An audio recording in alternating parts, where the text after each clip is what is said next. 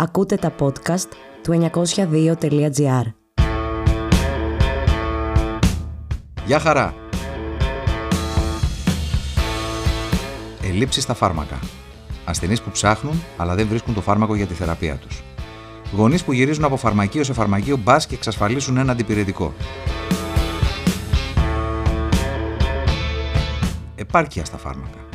Γεμάτα τα ράφια, αλλά για να μετακινηθούν προς τους ασθενείς πρέπει να αδειάσουν τα πορτοφόλια τους.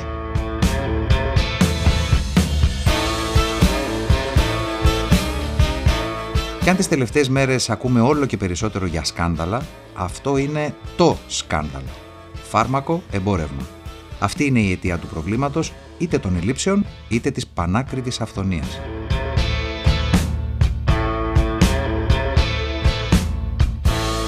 Ας μιλήσουμε λοιπόν για αυτό το σκάνδαλο. Η όποια συζήτηση για την έλλειψη των φαρμάκων είναι κυριολεκτικά στο κενό, αν δεν καταλάβουμε για τι πράγμα συζητάμε. Και η ουσία κρύβεται κάπου εδώ. Στις 10 Απριλίου 2018, η Goldman Sachs, ξέρετε αυτός ο αμερικανικός κολοσσός, τράπεζα επενδύσεων, σύμβουλος κυβερνήσεων κλπ. κλπ. δημοσίευσε μία έρευνα με τίτλο «Η γονιδιακή επανάσταση». Σε αυτή την έρευνα έθετε το εξής ερώτημα για τις επιχειρήσεις. Είναι η θεραπεία των ασθενών ένα βιώσιμο επιχειρηματικό μοντέλο; Με βάση τις αναλύσεις λοιπόν και τα ίδια τα λόγια της Goldman Sachs, δεν συμφέρει να παράγονται φάρμακα που θεραπεύουν τις ασθένειες. Και είναι πολύ καλύτερα αυτά που δεν τις θεραπεύουν, αλλά μετριάζουν τα συμπτώματα. Γιατί; Γιατί έτσι μπορεί να βγαίνει περισσότερο κέρδος. Σοκαριστικό, ε; Και αν δεν πιστεύετε αυτό που ακούσατε, αν σας είναι δύσκολο να πιστέψετε το πόσο απάνθρωπο είναι αυτό, τότε έχετε κατανοήσει όλη την ουσία του προβλήματος. Είναι το καπιταλιστικό σύστημα που θεωρεί τις ανθρώπινες ζωές απλά έναν δείκτη στα κέρδη των φαρμακοβιομηχανιών.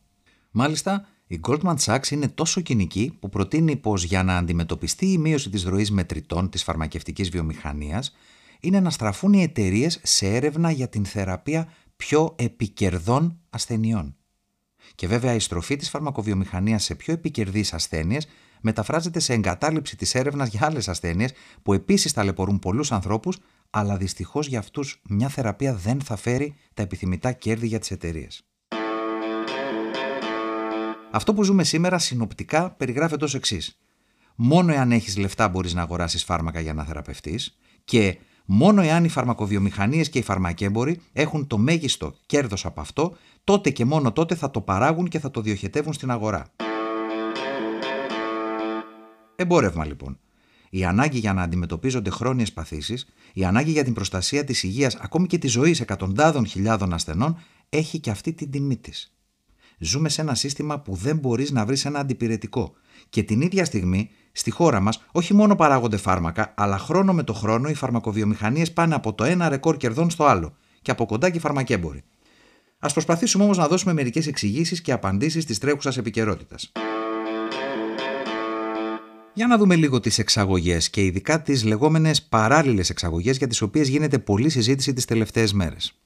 Αυτό που θα σας περιγράψουμε δεν είναι κάποια παγαποδιά επιτίδιων, αλλά είναι καθόλου νόμιμο. Είναι η κανονικότητα που λένε. Είναι γνωστό πως σήμερα μπορεί ένα φάρμακο να παράγεται στη Γερμανία, να εισάγεται πρώτα στην Ελλάδα, να παίρνει τιμή που είναι χαμηλότερη της Γερμανίας και μετά να εξάγεται πάλι στη Γερμανία, στην οποία διακινείται με τιμή Γερμανίας που είναι μεγαλύτερη.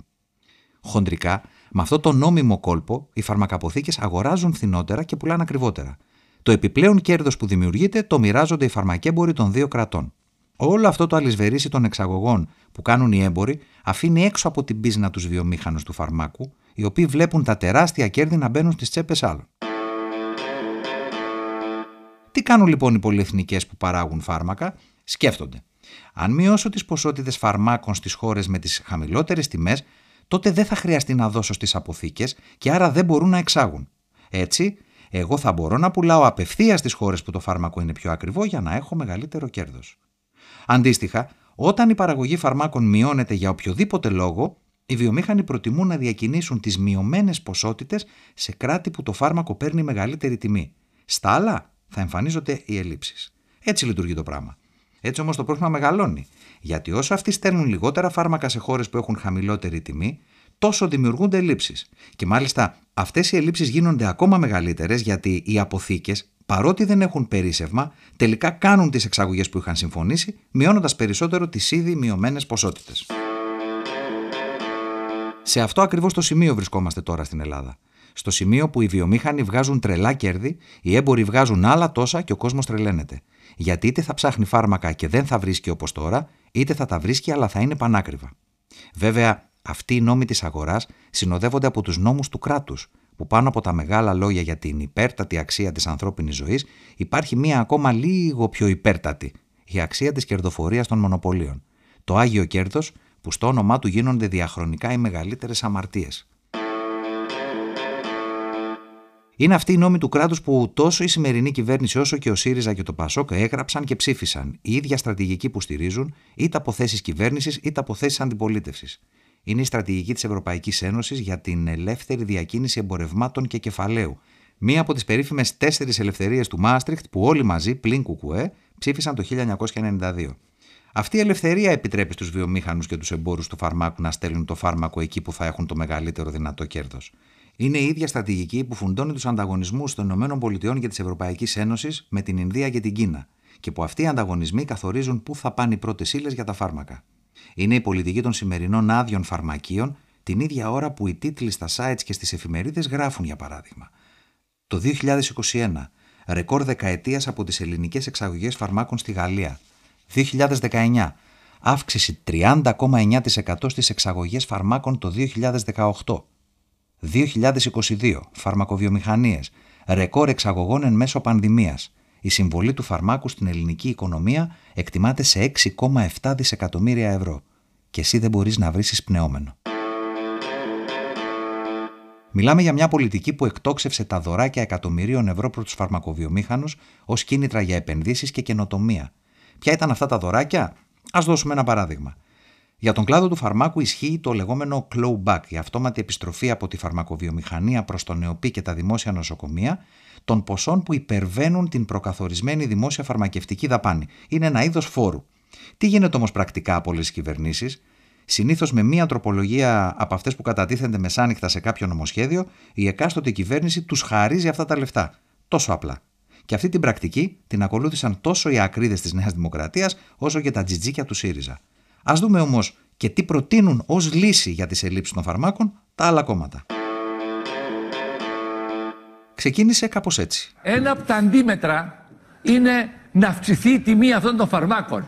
Συνεχίστηκε κάπως έτσι. Δηλαδή πρέπει να αξίζει τον κόπο να τα παράξει κάποιος για να τα έχουμε. Δηλαδή... Τη σκητάλη πήρε ο Υπουργός. Εγώ αναφέρομαι λόγου χάρη ότι το 1,4 πρέπει να γίνει 1,7. Για να συμφωνήσει τελικά και ο ΣΥΡΙΖΑ με τοποθέτηση του τομέαρχη υγεία.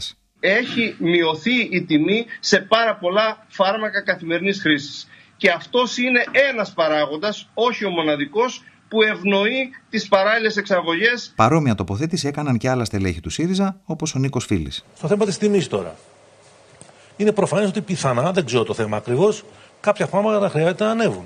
Αυτή η λογική βέβαια της κυβέρνησης και του ΣΥΡΙΖΑ αποτελεί βαρέλι δίχως πάτο, αφού πάντα θα υπάρχουν χώρες με μεγαλύτερες τιμές, οι οποίες θα προσελκύουν τις παράλληλες εξαγωγές, οπότε πάντα θα υπάρχει ανάγκη για αυξήσεις στις τιμές των φαρμάκων για να αντιμετωπίζονται οι ελλείψεις και πάντα θα φουσκώνουν τα κέρδη των φαρμακοβιομήχανων και φαρμακεμπόρων.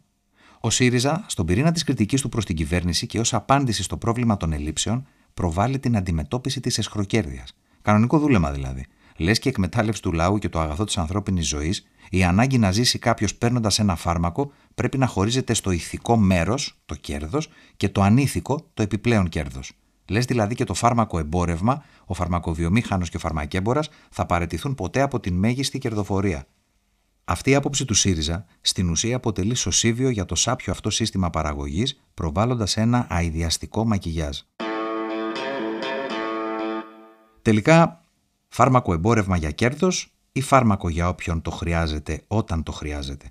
Σε αυτό ξεκινά και σε αυτό τελειώνει η συζήτηση για όποιον θέλει να δει ξεκάθαρα την ουσία, τις αιτίες, τις επιπτώσεις και το κυριότερο να εξηγήσει το ποια μπορεί να είναι η διέξοδος. Και εδώ που τα λέμε, η απάντηση από την πλευρά των πολλών δεν είναι δύσκολη. Γιατί εν έτη 2023 δεν νοείται ο λαός να μην έχει έγκαιρη, σύγχρονη και απολύτως δωρεάν φαρμακευτική περίθαλψη.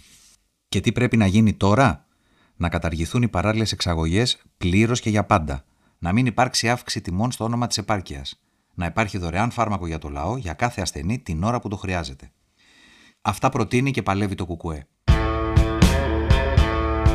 Καταρχήν, σήμερα υπάρχουν αναπτυγμένες δυνατότητες παραγωγής σύγχρονων φαρμάκων. Υπάρχει έμπειρο, υψηλής ειδίκευσης επιστημονικό και εργατικό δυναμικό στον κλάδο του φαρμάκου.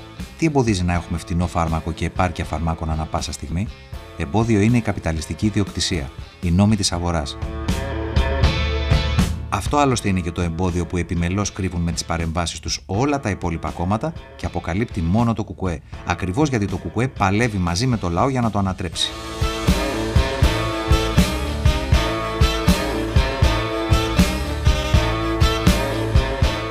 Μόνο με αυτή την προοπτική μπορούν να διαμορφωθούν εξελίξεις υπέρ του λαού, για να αποτελεί η ιατροφαρμακευτική περίθαλψη καθολικό, δημόσιο και δωρεάν αγαθό, αντίστοιχο με τις κάθε φορά λαϊκές ανάγκες, ανατρέποντας όλο το απάνθρωπο πλαίσιο που περιγράψαμε. Για να μην λέει η Goldman Sachs και το κάθε παράσιτο ότι θα έχει το φάρμακο που θέλεις, μόνο εάν εγώ βγάζω το κέρδος που θέλω.